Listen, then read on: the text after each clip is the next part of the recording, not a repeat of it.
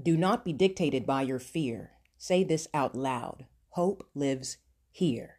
In the face of adversity, I fervently persevere. As David slayed Goliath, I attack my goals with a spear. I whisper to the nightmare, the dream draws near, and affirm my victory all up in the devil's ear. I do not attain information for the sake of conversation and or social validation. I am powerful beyond contestation due to the zeal of my application.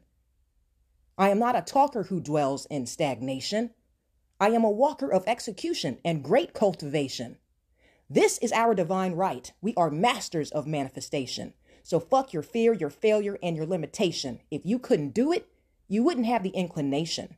Now, with that said, may God bless you always in fitness, health, and in spiritual wealth.